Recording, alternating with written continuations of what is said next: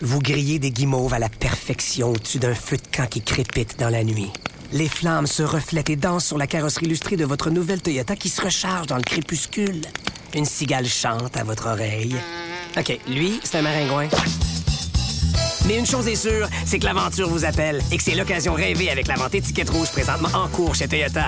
Profitez-en pour magasiner votre BZ4X 2024. Visitez achetezmatoyota.ca ou un concessionnaire Toyota du Québec dès aujourd'hui. C'est 23. Nouvelle technologie, univers numérique et innovation. Voici une tasse de tech avec Alain McKenna et Pascal Forget. Salut tout le monde, bienvenue à un nouvel épisode d'une tasse de tech, la balado techno, euh, je veux dire de référence au Québec, parce qu'on est clairement la meilleure balado, il n'y a aucun doute là-dessus. Alain McKenna ici avec mon ami Pascal Forget. Salut Pascal. Bonjour Alain McKenna. Euh, écoute, j'ai, j'ai- on- épisode chargé cette semaine, euh, mais avant de commencer, j'aimerais ça que tu nous présentes nos commanditaires. On va saluer nos partenaires pour cette saison, Microsoft et TELUS, deux gros joueurs qui permettent la diffusion de ce balado. Cette balado, faut s'entendre sur le masculin ou le féminin ici. Et si vous aimez le café, vous aimerez la Jura E8. C'est une tasse de texte, c'est une tasse de café faite avec le Jura E8, une machine à café entièrement automatique qui transforme le café en grains ou moulu en boisson caféiné ou pas de votre choix. C'est une machine à café superbe avec un affichage avec écran pour le choix des boissons, un ajustement précis des quantités de lait, d'eau et de café, un filtre intelligent pour éviter l'accumulation de tartre dans ta machine, le nettoyage du dispositif pour mousser le lait parfaitement avec des enzymes pour que ce soit propre, propre, propre et on peut avoir énormément de plaisir là-dessus. Si on va dans la salle de montre de Edica, le distributeur au Canada, au Québec, euh, c'est comme une salle de montre fantastique, comme un stand de Formule 1. La Jura E8, si vous aimez le café, vous allez l'aimer. Ouais, moi je lance un appel à tous. Je cherche, je suis à nouveau à la recherche d'un lait de soya de remplacement, en fait, qui édition barista qui peut faire la job pour un bon latte. J'ai, j'ai comme un peu perdu l'intérêt envers ce que j'avais avant comme, comme lait de soya, qui était un petit peu trop euh, céréaleux. Le lait de vache, là. Il y a quelque chose de bien Ben, bon là-dedans. c'est sûr que c'est ce à quoi on pense parce que c'est ça avec quoi ça a un peu commencé toute cette histoire de café, effectivement. Mais bon, que voulez-vous? Aujourd'hui, on va parler de métavers. Oui. Et d'ailleurs, on se parle, toi et moi, on est dans la même pièce et on se voit dans Zoom aussi. Alors, ceux de la qui nous réalité regardent- mixte, littéralement, effectivement. Ceux qui nous regardent, c'est un peu particulier parce que je te vois à deux mètres de moi et je dois regarder de temps en temps l'objectif euh, de ma webcam qui Ouais. n'est pas idéal. C'est une webcam d'ordinateur portable. Ben, on a parlé des caméras Mevo que j'utilise d'habitude pour faire de la vidéo par rapport à cette balado-là. Et on en a parlé il y a quelques épisodes. Vous pouvez aller voir dans nos archives, euh, soit sur le site du 98.5, 98.5fm.ca, barre oblique balado, ou évidemment sur les autres plateformes de balado, Apple, euh, Google, Spotify, Deezer, que je ne peux taire. Deezer. Deezer. Bref, en tout cas, ça pour dire, on est présent sur ces plateformes-là et la- les caméras en question me posent problème. Aujourd'hui, ils ont, elles ont décidé qu'elles aimaient pas le Wi-Fi euh, du bureau, donc on va du bureau, ha, du studio. Moi, je ferai une mise à jour. Là. On va travailler là-dessus, on vous revient avec une euh, solution vidéo, mais c'est toujours mieux de nous écouter en stéréo euh, avec euh, en mode parce que balado, n'est-ce pas, on peut se balader et écouter ça sans que ce soit un problème. Euh, ouais, parlant de métavers là, désormais on vit dans le futur si on se fait à Mark Zuckerberg. Oui, il a décidé que ses collègues de travail s'appelaient des metamates. Des métamates, ce qui est comme un méta-ami. Un mé- méta-ami. Un métami. Ouf. Oh, Ça se tra- mais ça se traduit pas Alain, super bien là. c'est live comme ça. Un Métami. métami. Oh, j'aime ça. Ou un métamin ici et, et là, ça peut juste mal finir. Ouais, parce J'aime qu'il ça, métami. parce qu'il a changé la, la, la mission d'entreprise de Meta, en fait, de Mhm. Facebook. Il a int- intégré euh, le métavers, évidemment, Meta tout court, le, le MetaMate, qui est l'ami Meta, l'ami virtuel, et le Me tout court, M-E, moi. Hmm. Euh, donc, le, le je me moi, là, c'est ça ferait une toute nouvelle Non, tangente. non, peu son vrai moi, son moi virtuel, son moi collègue de travail, son ami virtuel versus son ami réel en personne. ouais. Un ami mixte. Quand on a un ami en virtuel et en personne, c'est un ami mixte. Plus Un ami mixte. Aïe, aïe. aïe. Écoute, on va tout de suite aller aux actualités. J'en profite pour euh, rappeler à nos auditeurs que l'actu- l'actualité techno de la semaine est présentée par l'infolette quotidienne Info Bref. Toute l'actualité de la journée sans flafla directement dans votre boîte de courriel deux fois par jour, infobref.com. évidemment, on invente des nouveaux mots parce qu'on invente des nouveaux environnements, mais on change aussi la façon dont on euh, nomme les choses qui existent déjà. Et je pense surtout aux, euh, sites web qui, peuvent désormais... Ils étaient les emojis? Comment ça fonctionne? Écoute, c'est fantastique. Quand j'ai vu les nouvelles sur le navigateur web Opera, on peut maintenant taper une adresse web simplement avec des emojis. Alors, ça vient mais là. C'est très particulier parce qu'on se souvient, il n'y a pas si longtemps, on devait énumérer les adresses web. HTTP S 2 slash barre oblique barre oblique. Ouais comment on tape ça? Comment c'est quoi déjà? Point com. Point comment? P C O M. Avec le point c'est écoute c'était compliqué de donner une ah adresse web. maintenant je peux te donner ma, ma nouvelle adresse que tu peux taper directement dans Opéra avec cochon bonhomme masqué pouce en l'air point d'exclamation avec ces quatre émojis-là, si tu lances dans ta barre d'adresse, tu vas te connecter à mon site web sur Opera. Sinon, tu peux ajouter euh, y.at avant, barre oblique, le cochon, le bonhomme avec le masque, le pouce en l'air et le euh, signe d'exclamation. Là, tu es en train de me dire, et là, on parle de ton site web à toi que tu utilises Mon site web avec quatre émojis. Et ça, c'est purement dans Opera. C'est dans Opera et c'est avec un service qui s'appelle YAT, y.at. Et il faut, imagine-toi donc, acheter le droit d'utiliser le privilège d'utiliser cette combinaison. Là, j'ai trouvé ça très très drôle parce que je me suis dit ah je veux le cochon, ben, je veux le cochon. Évidemment, il était déjà acheté. Euh, non, il est, écoute, il n'était pas déjà acheté. On m'a dit faites une enchère. Ah. Euh, on commence à 200 000 dollars. J'ai fait, bon, on va peut-être mettre deux émojis. Ouf. Deux émojis, ça commençait aux alentours de 50 000 dollars. Et trois émojis, ça commençait à être plus raisonnable selon le facteur euh, de wow de sa combinaison. Parce qu'il y a des combinaisons ah, d'émojis qui peuvent faire des expressions bien connues.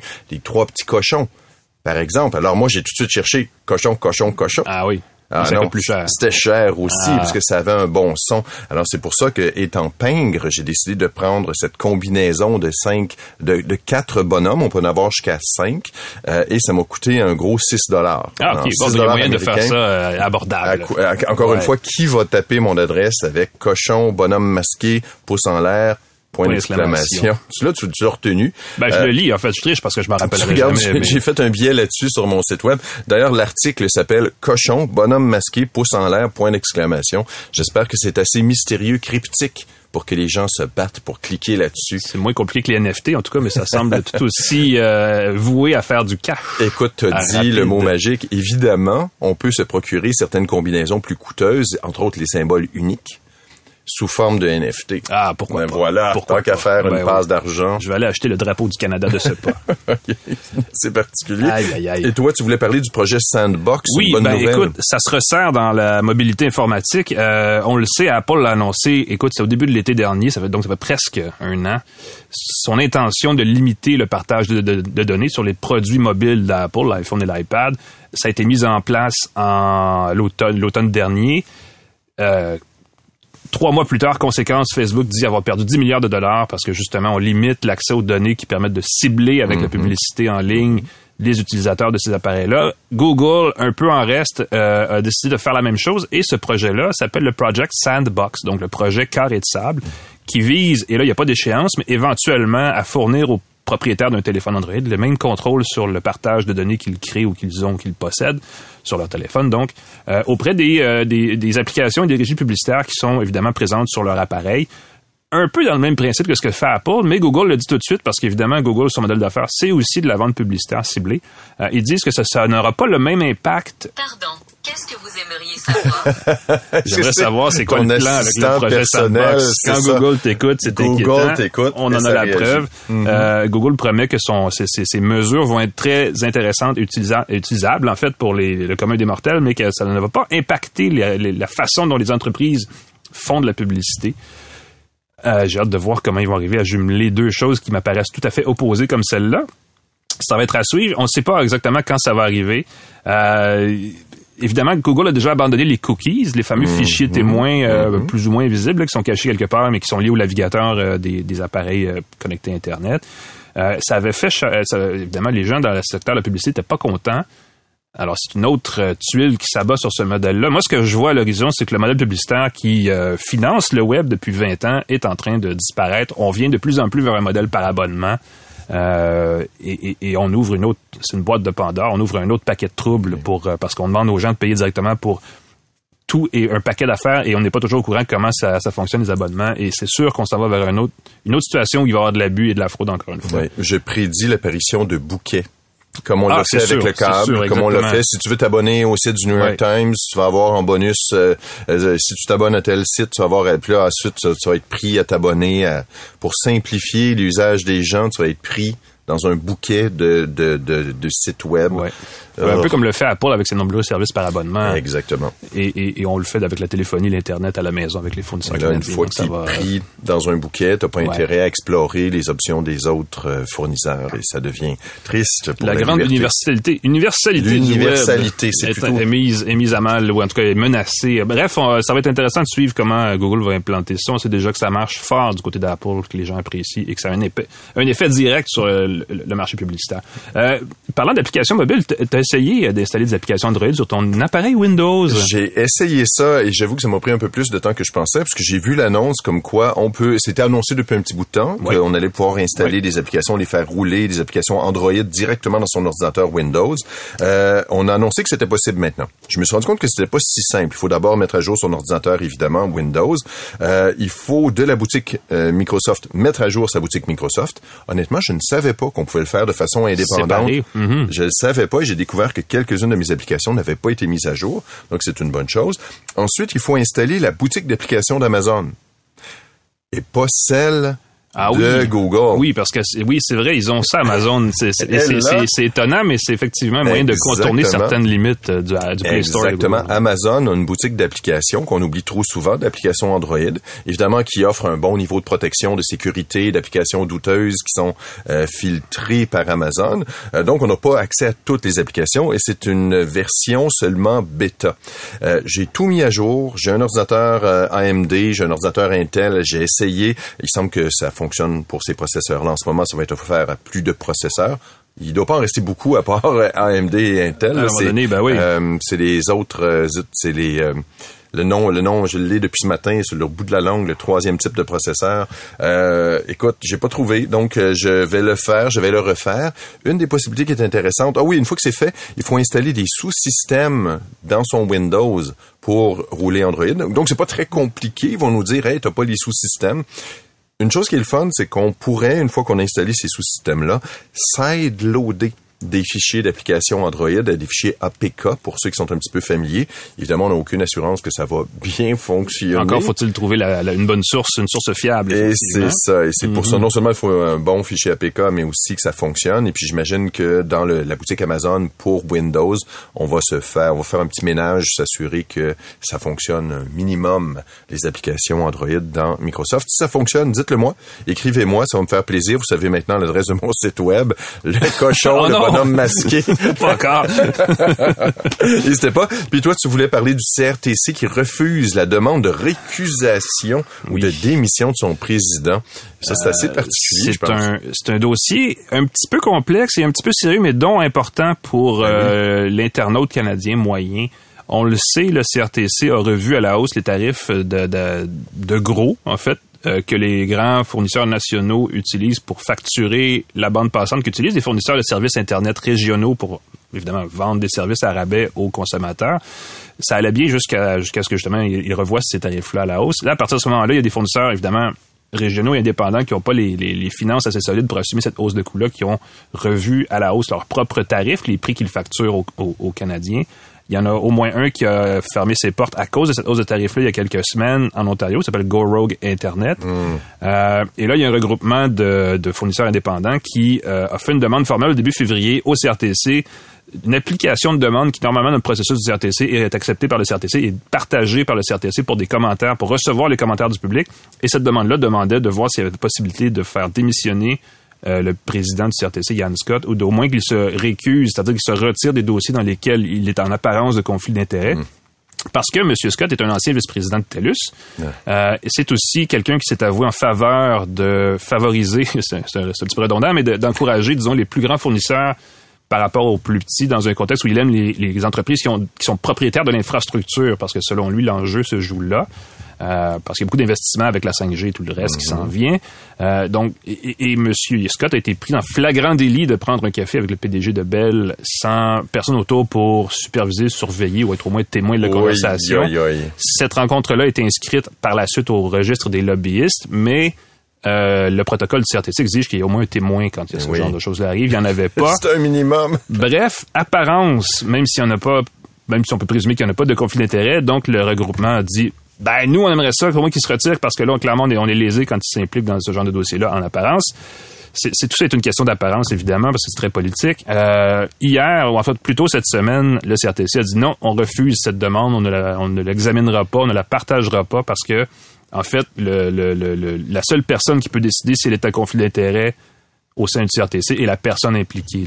Il laisse euh, aux gens, aux commissaires, aux gens du CRTC prendre la seule décision sur eux-mêmes s'ils s'estiment eux-mêmes en conflit d'intérêt, ce qui est un peu bizarre quand tu y penses. Mais semble-t-il qu'au niveau euh, judiciaire au Canada, c'est comme ça que ça fonctionne. Donc, les juges dans les cours canadiennes ont cette même directive. Voyons donc. Alors, euh, dossier plus ou moins clos, là, au niveau du regroupement en question des fournisseurs, ce qu'on dit, c'est que, bon, ben, faut s'attendre à d'autres fermetures d'entreprises, parce qu'évidemment, au niveau financier, c'est pas tout le monde qui a les, moyens de le ben faire. Ou au moins à des rachats. Donc, ça va consolider un peu ce, secteur-là. Ce qui va à l'encontre de la volonté du gouvernement annoncé depuis longtemps de favoriser la concurrence et l'accroissement de la compétition. C'est ça, on veut pas qu'il y ait de concentration. Donc, c'est un peu contradictoire et euh, ce qui peut, c'est sûr que longue histoire courte, le service internet au Canada va pas coûter moins cher dans les prochains mois à cause de ce resserrement. Euh, on en parle du côté du sans-fil, il y a des forfaits qui coûtent moins cher pour plein de raisons, mais c'est généralement les forfaits que les gens laissent et abandonnent pour des forfaits plus généreux et plus coûteux. Donc, avec la pandémie, la consommation d'Internet euh, n'a pas diminué. Hein? C'est une nouvelle difficile. C'est une situation où vraiment il y a des arguments des deux côtés qui se valent, mais longue histoire courte, le consommateur semble être euh, laissé pour compte, encore une fois, euh, qui, dans un contexte où on le sait, ça coûte cher les télécoms au Canada, et c'est donc un petit peu navrant de ce point de vue-là. Bref, euh, on va vous redonner le sourire dans un prochain instant parce qu'on on vient de finir notre segment actualité. On prend une très courte pause et on revient avec le Fonds des médias du Canada. On parle de métavers et on en parle de façon très concrète et pourquoi c'est important d'en parler maintenant. Dans un instant, restez avec nous.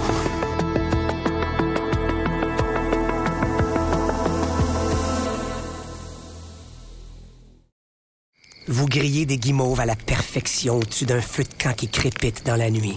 Les flammes se reflètent et dansent sur la carrosserie illustrée de votre nouvelle Toyota qui se recharge dans le crépuscule. Une cigale chante à votre oreille. OK, lui, c'est un maringouin. Mais une chose est sûre, c'est que l'aventure vous appelle et que c'est l'occasion rêvée avec la vente étiquette rouge présentement en cours chez Toyota. Profitez-en pour magasiner votre BZ4X 2024. Visitez achetezmatoyota.ca ou un concessionnaire Toyota du Québec dès aujourd'hui. De retour à Une tasse de tech avec Alain Mekena et Pascal Forget. De retour à Une tasse de tech édition, euh, je veux dire de la mi-février parce qu'on est quand même mhm. une hebdomadaire. Un, petit peu dépassé mi-février. Ouais, la deuxième portion de, la moitié. De, mon Dieu, ça peut être long cette conversation. La deuxième portion de la moitié.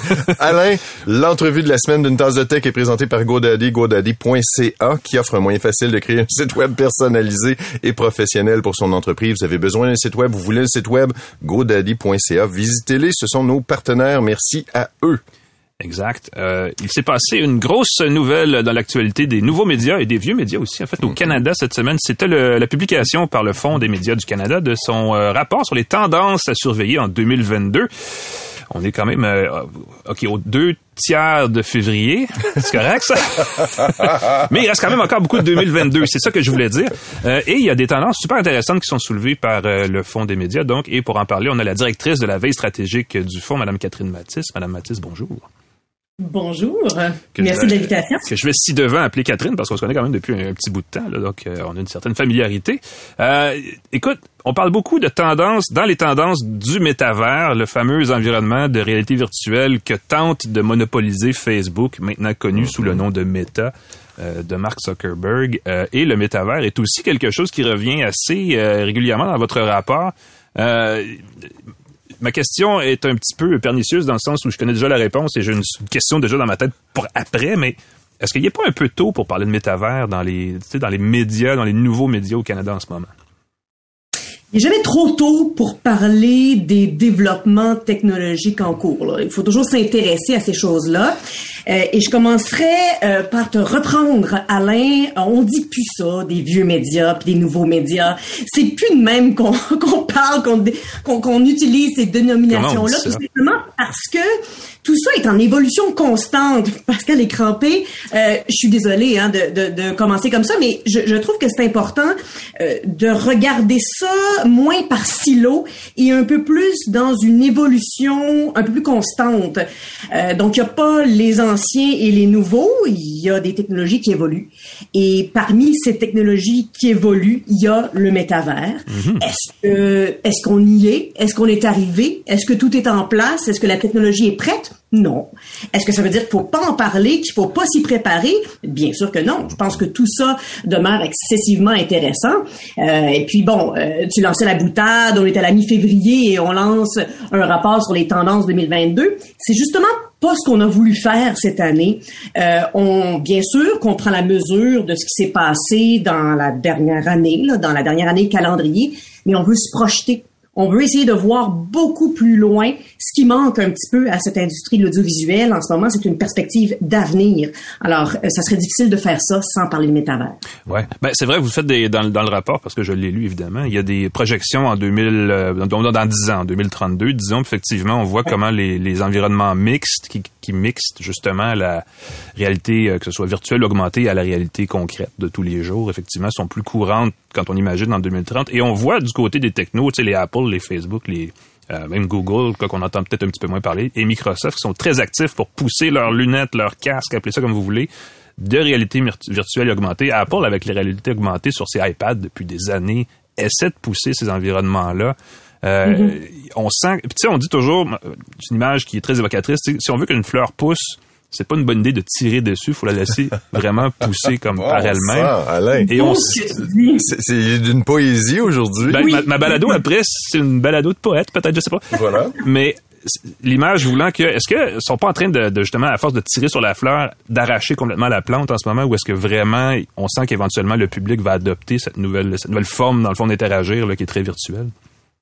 Ben, c'est deux choses euh, très différentes. Les investissements que font les géants de la technologie, c'est une chose. Ça, j'appellerais ça peut-être l'engrais dans ton image, là. Ah. Euh, et non, mais euh, je sais pas, je, je suis pas, pas le pouce vert, hein. Mais bon, disons, mettons que ça pourrait être une image.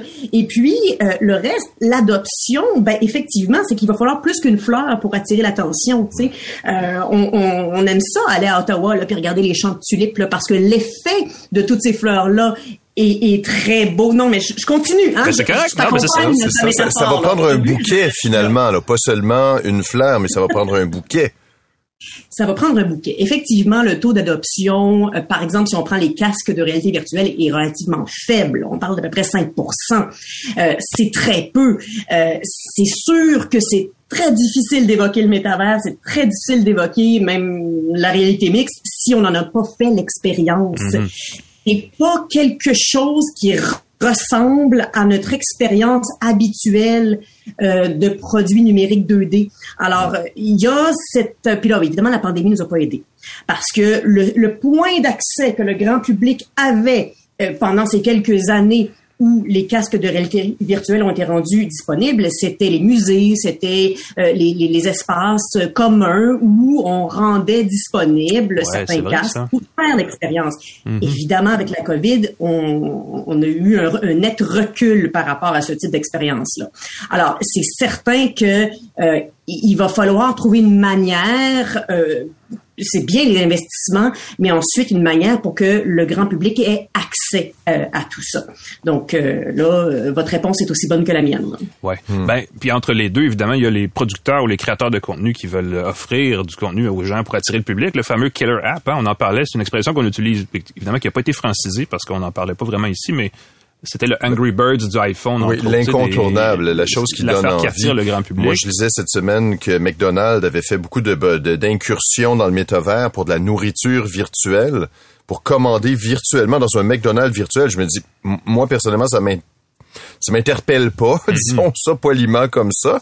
Mais est-ce qu'à un moment donné, une boutique que j'aime bien va me donner envie de commander virtuellement euh, dans l'univers euh, métavers Mm-hmm. plutôt que de Je le simplement dis, ouvrir une un, app. un McDo dans le métavers, c'est bon pour la ligne. Hein? Donc, euh, C'est- ça. moins ça de Mais- gagner. c'est peut-être la on façon de reçoit de la nourriture réelle. Ce que je comprends, c'est que le concept est lié avec la réception d'une commande d'un vrai livreur de McDonald's qui va sonner à ta porte dans les minutes qui suivent. Ah bon? Ah ben donc c'est peut-être pas une, façon si santé que ça. C'est ça, donc on ne quitte pas le. Ah oui. métavers. On reste dans le métavers, mais on reçoit... euh, Est-ce qu'on accueille le livreur avec les lunettes de réalité virtuelle? là, Je ne on sais se- pas. Est-ce qu'on On mange se cogne avec- dans le mur parce qu'on a oublié de les enlever? Est-ce qu'on mange avec son euh, son casque de réalité virtuelle pour avoir l'impression d'être dans un McDonald's? Ben, on sait qu'un Big Mac en photo est pas mal plus beau qu'un vrai Big Mac. Donc c'est sûr que pour eux, c'est le meilleur moyen de prolonger l'illusion que c'est des beaux hamburgers. Ça, il y a aucun doute. Euh, Mais là, par contre, euh, Pascal, je trouve que tu touches à quelque chose d'extrêmement important.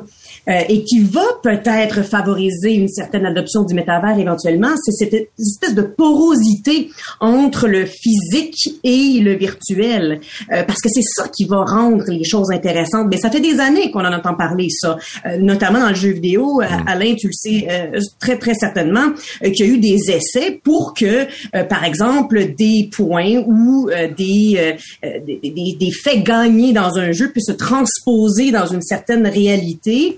Euh, donc, c'est pas normalisé ça encore. Mais est-ce que c'est ça qui ferait en sorte qu'on puisse avoir une certaine une certaine adoption, peut-être? Euh, moi, quand on parle de physique et de virtuel, je pense, puis il faut que je le dise, le, le- ce qui me vient en tête immédiatement, c'est la pornographie, qui a été le moteur dans beaucoup d'adoptions de, de formats vidéo, de transmission, de diffusion. Ben, La le développement du crypto-monnaie, web est intimement lié. Est-ce euh, que le métavers va, la Mhm. porte d'entrée du métavers va être les sites euh, euh, pour adultes, disons-le comme ça, puis par la suite, ça va démocratiser le, le prix des produits, ça va les rendre plus accessibles, ça va stimuler. ouais. On, on dit qu'on va chez McDonald's, mais on va peut-être faire autre chose dans le métavers. On peut faire plein de choses dans le métavers, c'est certain. Puis, euh, et, un, et un des problèmes, et, et c'est un problème parce que là, on parle de métavers, mais je pense que ça illustre un problème plus général, surtout au Québec. C'est que pour l'instant, on va pas tant dans le métavers qu'on va dans le metaverse, en fait. C'est qu'on va dans des plateformes, et c'est la même chose avec TikTok, et ça va chercher cette espèce d'irritation ou d'agacement que les gens ont par rapport à... On parle souvent du recul du français. Et veut, veut pas, on vit dans un monde d'innovation, et dans l'innovation, ça se fait en anglais. Il y a même des innovateurs canadi- euh, canadiens français, je devrais dire, mais francophones du Québec, qui vont décider de nommer leur entreprise en anglais parce qu'ils pensent que le français, c'est moins bon dans la, ça fait moins vendre en En, en. France, c'est épidémique, là. C'est, gênant en France. là. Donc, la question est, est-ce que, est-ce qu'il faut, parce qu'évidemment, la réaction, ah, le métavers, on sait bien, c'est pour les jeunes, c'est des jeux. ça- Est-ce qu'on n'a pas la, la mauvaise habitude de, de, de, de, de- de ne pas sauter euh, trop rapidement dans les euh, nouveaux environnements? Et est-ce que c'est une occasion qu'on risque de rater si on fait pas justement cette espèce d'exercice de réfléchir à ce qui est possible de faire dans ces nouveaux environnements-là? Ben, ça dépend euh, de, qui. euh, euh, Qu'est-ce que tu entends par on Euh, Parce que le on peut être très euh, large. Tu sais, dans l'industrie euh, des écrans euh, qu'on représente au, au Fonds des médias du Canada, il y a beaucoup beaucoup de monde. Euh, il y a beaucoup de joueurs différents. Euh, il y a des diffuseurs, il y a des euh, des, des créateurs de jeux vidéo, de, de de réalité mixte justement. Il y a toutes sortes euh, de monde là-dedans qui s'intéressent de près ou de loin, dépendant évidemment de, euh, de leur angle d'attaque dans cette industrie-là, qui s'intéressent à toutes ces questions-là.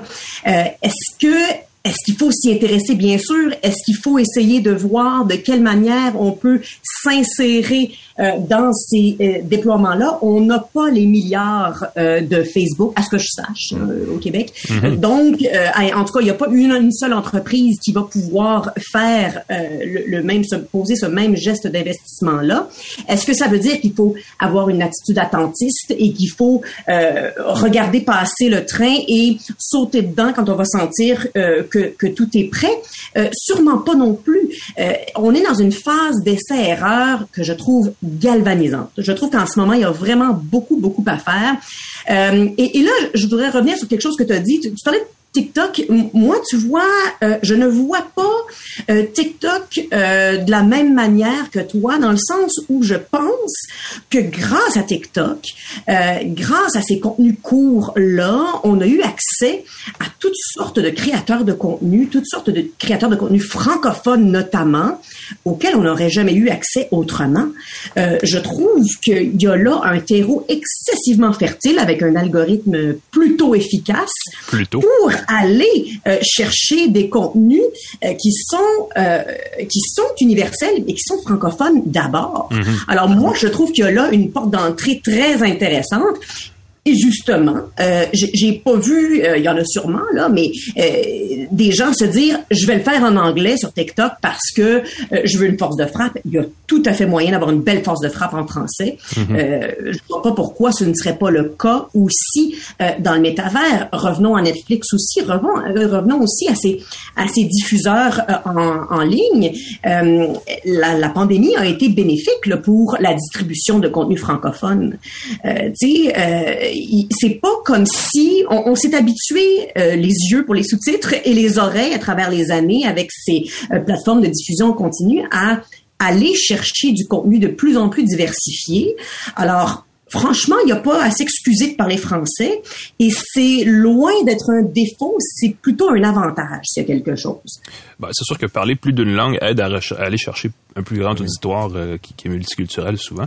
Euh, c'est un bon point ça. Puis effectivement, la question de la production du contenu et tout le kit, c'est surtout, puis on en parlait dans un autre contexte, mais la question de la propriété du contenu aussi est intéressante parce que quand on fait une émission de télé ou quand on fait même une balado ou peu importe, euh, ça peut être décliné. Tu sais, nous, on le fait ici euh, chez C23 en audio, mais on fait la captation vidéo, puis on le met sur YouTube, puis ensuite, on est multiplateforme, mais on est propriétaire de la marque et on peut la décliner. Puis c'est un peu ça, à la fois, qui est la leçon, c'est que peu importe le prochain environnement, euh, sa forme, ou où il sera, puis ainsi de suite, si on est si on possède le, le, le, le- produit qu'on produit, dans le fond, on peut aller le décliner à loisir là où ça peut être intéressant de le faire. C'est un peu ça qu'on qui est un cas de, tu sais, qui, qui- on en parle là dans le contexte de, de médias, mais ça vaut la même chose en entreprise ou en, en jeu vidéo ou peu importe dans quoi on parle. C'est développer de la propriété intellectuelle, c'est une partie de la solution. Là.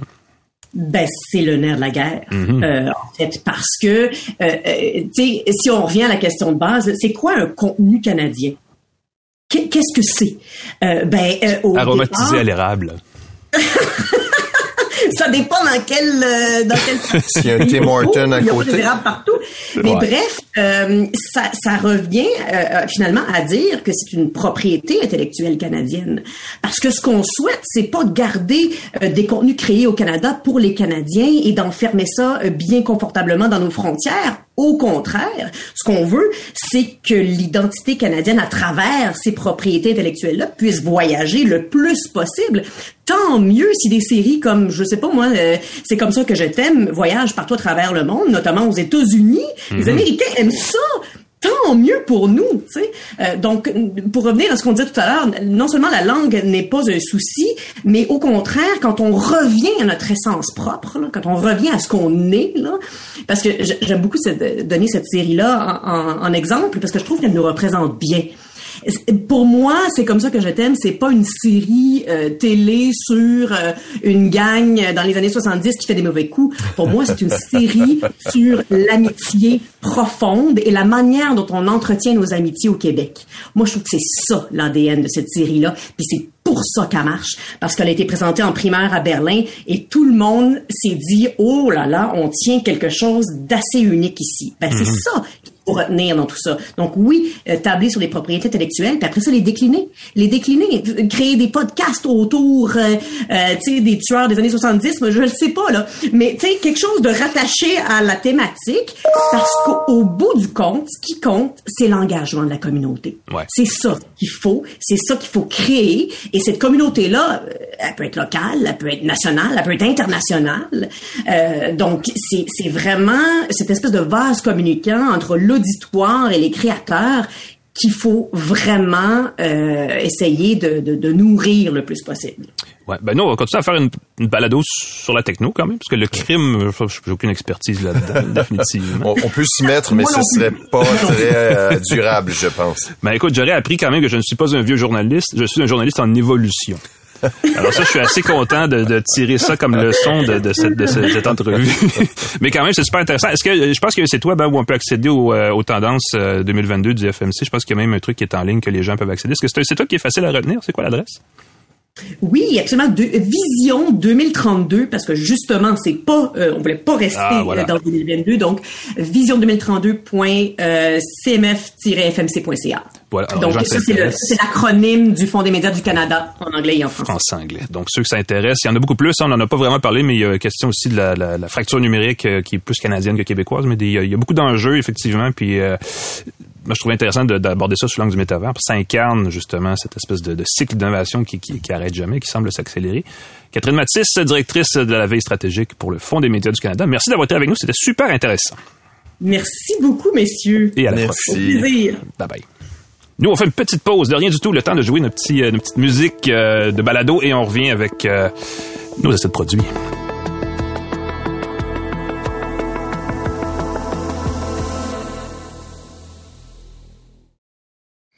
Vous grillez des guimauves à la perfection au-dessus d'un feu de camp qui crépite dans la nuit. Les flammes se reflètent et dansent sur la carrosserie illustrée de votre nouvelle Toyota qui se recharge dans le crépuscule. Une cigale chante à votre oreille. OK, lui, c'est un maringouin. Mais une chose est sûre, c'est que l'aventure vous appelle et que c'est l'occasion rêvée avec la vente étiquette rouge présentement en cours chez Toyota.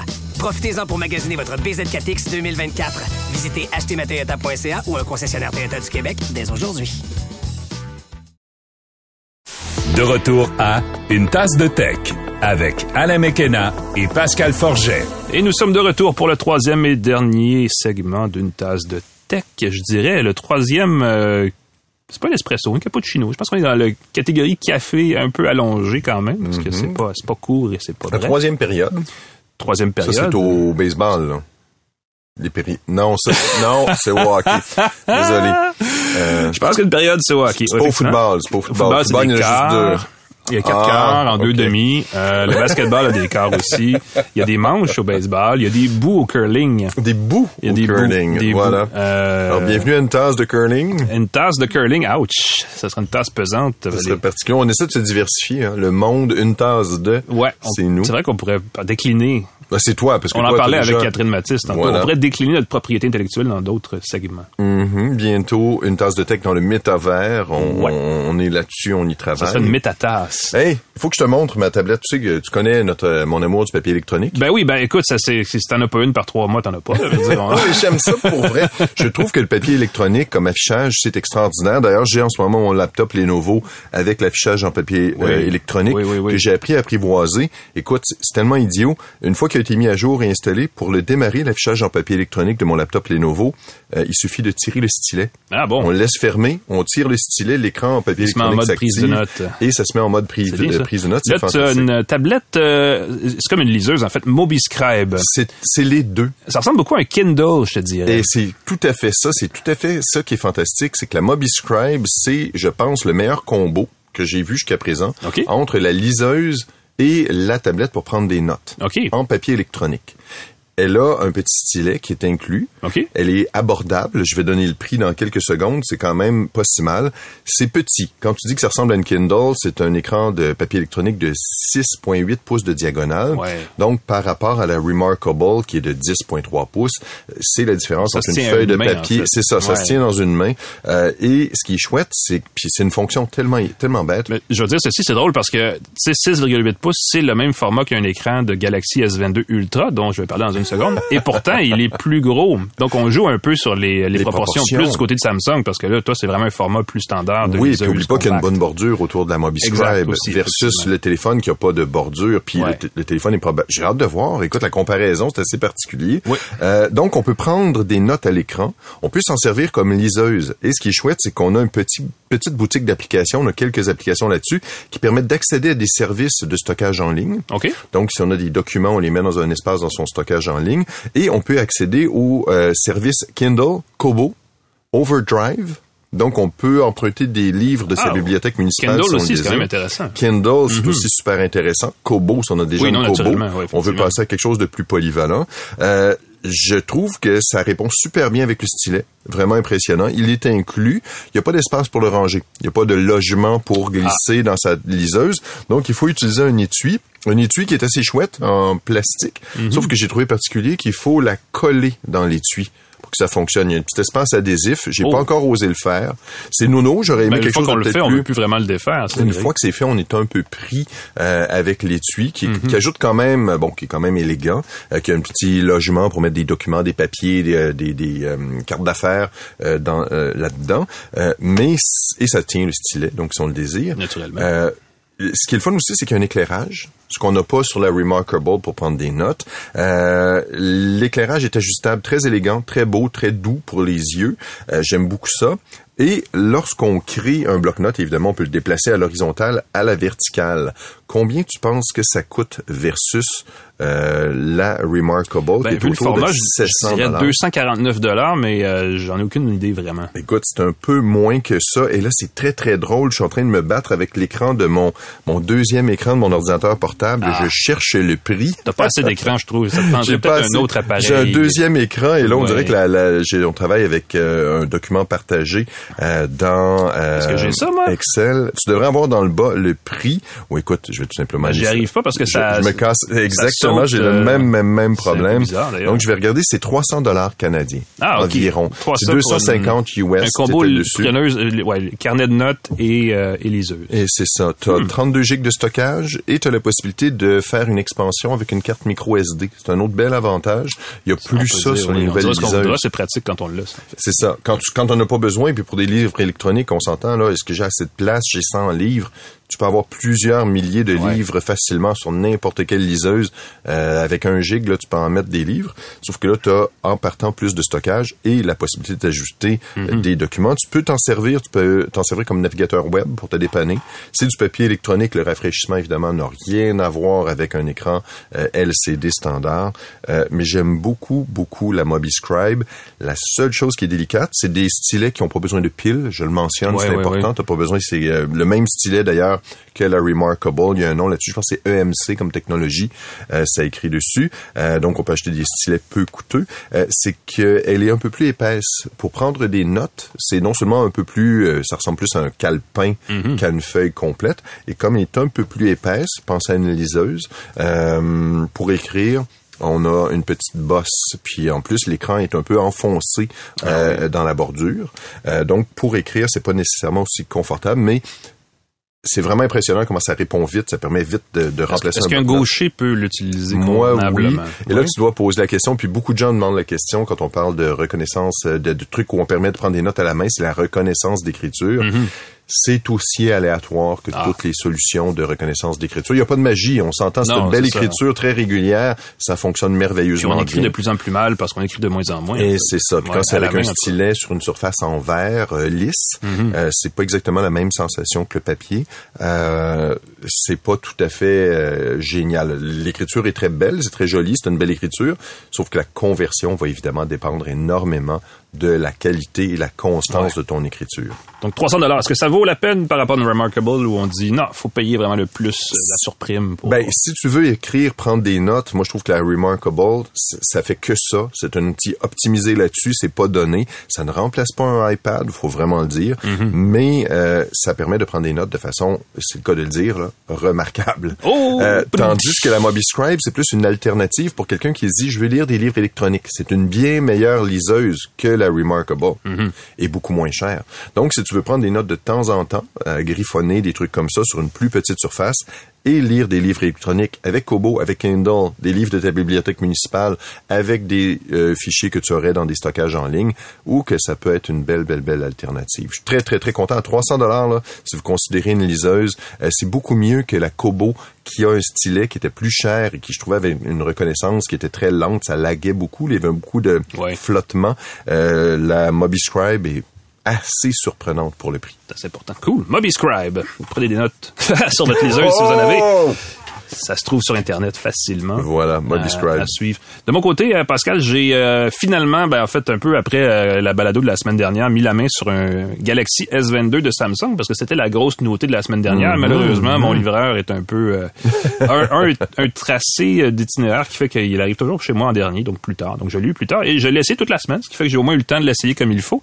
J'ai eu un Galaxy S22 euh, de base. On parle comme une voiture quasiment. Euh, pas d'option euh, très très complexe parce qu'on le sait, il y a trois modèles. Là. Il y a le S22, S22 Plus et le S22 Ultra qui est vraiment plus un Galaxy Note qu'on a intégré à la gamme S, S tout court, dans le fond, je devrais dire comme ça. Euh, écran de 6,1 pouces. On le disait tantôt, le S22 Ultra, lui, a un écran de 6,8 pouces. Et c'est pas du tout le même format que la liseuse que tu nous as présenté. c'est quand même... euh, Euh, à propos de cette, en tout cas du S22 de base à 6,1 pouces, c'est un bon format. Euh, C'est drôle parce qu'à une autre époque, ça nous faisait peur, ces formats d'écran-là. Mais on a, on a, chez Samsung et chez d'autres fabricants aussi, ce qu'on a fait, c'est qu'on a rétréci beaucoup l'écran et on l'étire vers le haut pour donner un format qui se tient bien en main, mais qui a une diagonale plus longue et un ratio d'écran plus, la- plus long aussi. Euh, je sais pas si on est au, le ratio exact c'est 21,9, mais c'est vraiment un format étiré, là, disons, plus que panoramique. Euh, et surtout, l'affichage est un affichage, une technologie qu'on appelle le Dynamic AMOLED 2X chez Samsung. Euh, ce qu'il faut retenir dans tout ça, c'est AMOLED et euh, c'est vraiment l'élément clé parce que ça crée, ça a toujours été la spécificité chez Samsung d'avoir des affichages très lumineux, très contrastés, et là, ça fait pas exception. Euh, et en plus, il est euh, en plus d'être lumineux, il est, si on veut, pas très lumineux dans le sens où les contrastes et les, les tons sombres sont pas, euh, sont pas gris à cause d'un espèce d'éclairage bizarre. Ben oui, parce que les AMOLED, quand le pixel est éteint, il est, il est noir. Exact. Il est pas gris parce que de, de la lumière derrière. Euh, on en a parlé la semaine dernière. Il y a aussi, bon, une caméra euh, plus ou moins revue par rapport au S21, là, qui a toujours l'espèce de space zoom, de, qui je pense c'est 30x dans le cas du S21. Euh, processeur, nouveau processeur Snapdragon 8 génération 1, qui est un, un nouveau départ peut-être pour Qualcomm, même si c'est pas tout à fait comme ça, mais en tout cas, au niveau du nom, c'en est un. Euh, bonne autonomie, 54 heures, euh, précommande, bon, ça commence là, ça- dans le cas du S21, euh, oh, lapsus, dans le cas du S22, 1099 dollars sans forfait. Euh, ça s'amortit évidemment, euh, ça coûte des sous par mois quand même, donc c'est pas nécessairement un appareil qui est donné. Et comme vu son prix, euh, on, on s'imagine qu'il apporte beaucoup de nouveautés. Évidemment, par rapport au S21, pas tant que ça, mais c'est un peu normal parce que les cycles de remplacement des Ouais. téléphones, on n'achète pas personne un téléphone à tous les ans, donc faut pas s'énerver. Euh, par rapport aux générations d'il y a 3-4 ans de Galaxy S, c'est quand même une belle, une belle mise à jour. Euh, je vais dire ceci, et c'est la, surtout la grosse affaire, moi, qui, qui, euh, euh, qui m'a impressionné, c'est que Samsung a revu son interface tactile qui s'appelait, son interface graphique, je devrais dire, qui s'appelait avant, j'ai juste TouchWiz, mais je suis pas sûr que c'est ça, mais bref, ça s'appelle maintenant One UI. One comme un, comme unifié. Et euh, cette interface-là est pas mal moins lourde, et je vais dire moins laide aussi qu'elle l'était avant. C'est un jugement très, très Ouais, ben, je, suis un peu d'accord avec toi que les affichages de Samsung étaient un peu euh, moins... mais tu sais, la forme des icônes, les, la chose pictographie, qui était pas... bon, ouais, ça faisait euh, jouet, ça faisait, ouais, ça faisait pas très chic. Là, on a vraiment revu tout ça et avec Android 12, c'est vraiment excellent. Euh, et et les, non seulement l'iconographie est jolie, mais en plus, les éléments sont bien regroupés, les menus sont intelligents, la- l'accès rapide à des fonctions dont on a vraiment besoin est raccourci, disons-le comme ça. Ça, c'est- des notions d'ergonomie qu'on oublie souvent quand on parle d'interface. Mais là, Samsung clairement a fait ses devoirs et c'est un gros plus. Euh, évidemment, l'autonomie, euh, quand on parle du, euh, du S22, on dit sur papier 54 heures, ça veut dire que c'est vraiment plus qu'une journée. C'est deux journées où on n'a pas à se casser la Eh là tête. là. Euh, de façon générale, 54 heures, on s'entend, c'est écran fermé, j'écoute la musique, c'est tout là, mais euh, on peut avoir confiance qu'on va se rendre à la fin de la journée sans problème. Sur le modèle de base, qui est pas toujours, qui était pas toujours le cas dans le cas du Galaxy S, souvent il fallait aller pour la grosse batterie du, tu sais, du S euh, plus ou peu importe, euh, ou même du Note à une certaine époque aussi. Ça faisait jusqu'à l'année dernière, finalement. Euh, dans ce cas-ci, pas de souci de ce côté-là. Et euh, je l'ai dit tantôt, l'affichage, vraiment belle impression, belle premier contact, vraiment le fun. Euh, L'appareil physiquement en main a le- beaucoup de similitudes avec l'iPhone. On n'a pas le choix de le dire. Euh, il y a aussi beaucoup d'app- c'est un peu l'iPhone du monde Android. Là. Samsung se définit comme le gros vendeur d'appareils Android. Euh, il y a beaucoup de et ça, ça va être intéressant de suivre cette évolution-là. Il y a beaucoup de maillage entre les applications et les services Google et l'environnement Samsung. On le sait qu'il y a déjà un partenariat assez serré au niveau des montres avec euh, Wear OS et euh, Tizen du côté de, Samsung. Et on sent que cette relation-là est de plus en plus intime du côté du mobile aussi. Donc, ça va être le fun de voir comment ça va évoluer. Il pourrait y avoir des petites choses exclusives euh, chez Samsung qu'il n'y aurait pas chez d'autres fabricants liées à des produits Google. Ça va être intéressant de voir si ça va, ça va se multiplier ou si ça va juste être comme tentatif. Là. Euh, mais ça peut être le fun parce qu'on le sait, chez Google, le Pixel 6 est un appareil qui fait très bien, qui a des, des éléments d'interface qui sont absents d'autres appareils parce que c'est à l'interne chez Google que c'est développé. Euh, et d'ailleurs, ça mène à un des premiers défauts du S22, c'est qu'il est beaucoup plus cher qu'un Pixel 6 et qu'un même qu'un Pixel 6 Pro pour une offre qui est pas à ce point-là supérieure. Euh, évidemment, euh, Samsung a un problème avec ses processeurs. Ils développent leur propre puce à l'interne, la gamme Exynos, qu'ils ne vendent pas chez nous. Alors, ils se rabattent sur un produit Qualcomm. Euh, et même si c'est que c'est pas un défaut dans le sens où l'appareil est pas lent, mais il me semble qu'on gagnerait à uniformiser ça, harmoniser ça et développer quelque chose comme le fait Apple, comme le commence à le faire Microsoft Comme le aussi, fait comme aussi le fait Google. Voilà. Bref, on sent qu'il y a une tendance là et que Samsung est peut-être en train de se compliquer la vie pour rien en Mm-hmm. ne l'adoptant pas à, à- à fond, à fond de train. Là. Euh, le Pixel 6 Pro, puisque j'en parlais, un appareil photo qui est spectaculaire grâce à l'utilisation de l'intelligence artificielle. Chez Samsung, on appelle ça le Space Zoom, pour ne pas dire que c'est un zoom optique qui fait du 30x, alors qu'on a un 5x de- d'optique. J'ai étudié Oui. optique, je vais peut-être tromper. Je vais recommencer. Zoom, Space Zoom numérique 30x, qui combine aussi un, qui intègre en fait un zoom optique 5x. Et je le dis, puis je suis mêlé, puis c'est un peu ça que, à ça que je veux en venir, c'est que le Space Zoom, contrairement à ce que ne- ce qu'il ne dit pas, c'est qu'il il brouille quand même un peu l'image. On n'a pas Oui. cette- ce raffinement, cette finesse dans l'image, qu'on Ben, on- aurait avec évidemment un zoom optique, on s'entend. On zoome dans des pixels. Puis on n'a pas, que- voilà. Puis on n'a pas non plus la retouche intelligente que le Pixel 6 Pro offre, parce qu'il y a aussi de la retouche numérique de ce côté-là. Et Google a vraiment mis le doigt sur quelque chose là. Euh, ce qui fait qu'on sent pas tant, que ça la présence du fameux processeur neural, le NPU, que Samsung vient d'ajouter à son S22. Donc ça, c'est un petit peu décevant. Et, euh, et, et c'est peut-être un signe des temps, c'est peut-être juste moi, mais le format m'apparaît un peu étroit. Tu sais, je le disais tantôt, Oui, l'écran faut qu'il 6 soit, euh, sur papier, bien en main. 6,1 pouces, c'est waouh, c'est gros, mais comme il est plus long et qu'il est un peu plus étroit, il y a des choses qui s'affichent pas super bien. Euh, tu sais, des fois, le mode paysage est pas assez haut, le pas assez haut, le mode portrait est pas assez large. En tout cas, c'est un ratio, là, à un moment donné, il va falloir s'entendre sur un- une largeur minimale, parce que jouer sur les chiffres pour juste dire qu'il est gros, Oui. on, on perd, il y a du compromis, puis on perd vraiment de la qualité d'utilisation, d'expérience. Euh, et ça, c'est un peu fâchant. Ce qui fait qu'à la fin de la journée, vu le prix de l'appareil, c'est un bel appareil, il n'y a aucun doute, mais il aurait pu être meilleur. Oui. Donc, c'est ça pu- ma, ma- ma conclusion là-dessus. Il aurait pu avoir une. je- J'espérais qu'elle laissait. Tu découvres une fonction qui fait ouh, ok, Ouais. wow, je sens la différence. Quelque chose me plaît. Puis je pense que quand on change de téléphone, maintenant, ça devient de plus en plus une commodité. On n'a plus comme avant des nouvelles fonctions révolutionnaires à chaque nouvelle version. Là, ça se commodifie, donc on veut quand même avoir cette petite sensation-là. Euh, Ouais, non, le a un- petit, le petit papillon est pas là. Puis, mais évidemment, la recharge rapide sans fil, ça fait très bien. Mais tu sais, c'est des détails qui Oui, sont mais plus c'est dans ça, la technicalité. l'optimisation de Ouais, exact. choses qu'on est déjà satisfait. Là. Je pense qu'on a atteint un bon niveau. Dans le maintenant. dans l'univers Android, le Pixel 6 Pro est encore dur à battre, honnêtement. C'est Ouais, vraiment c'est le c'est vraiment le coup de circuit de l'automne parce que justement, il est tout à fait abordable. Tout à fait. Puis il va être il va être maintenu par Google longtemps. Hey, Alors voilà, c'est tout pour nous, euh, Pascal. C'est quand même euh, assez chargé. On a parlé d'à peu près tout ce qui, qui mérite d'être discuté dans une balado techno. ce dont on n'a pas parlé, ça ne mérite pas qu'on en Si on parle. n'en parle pas, c'est pas intéressant. C'est dans notre version métavers qu'on parle de ça. Exact. Euh, Euh, parlant de quoi, on va...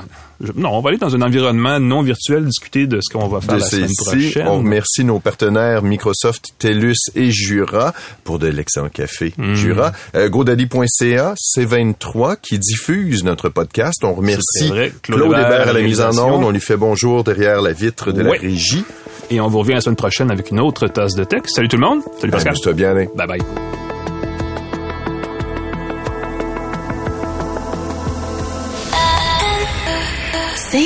23. Vous grillez des guimauves à la perfection au-dessus d'un feu de camp qui crépite dans la nuit. Les flammes se reflètent et dansent sur la carrosserie illustrée de votre nouvelle Toyota qui se recharge dans le crépuscule. Une cigale chante à votre oreille. OK, lui, c'est un maringouin. Mais une chose est sûre, c'est que l'aventure vous appelle et que c'est l'occasion rêvée avec la vente étiquette rouge présentement en cours chez Toyota. Profitez-en pour magasiner votre BZ4X 2024. Visitez achetermatoyota.ca ou un concessionnaire Toyota du Québec dès aujourd'hui.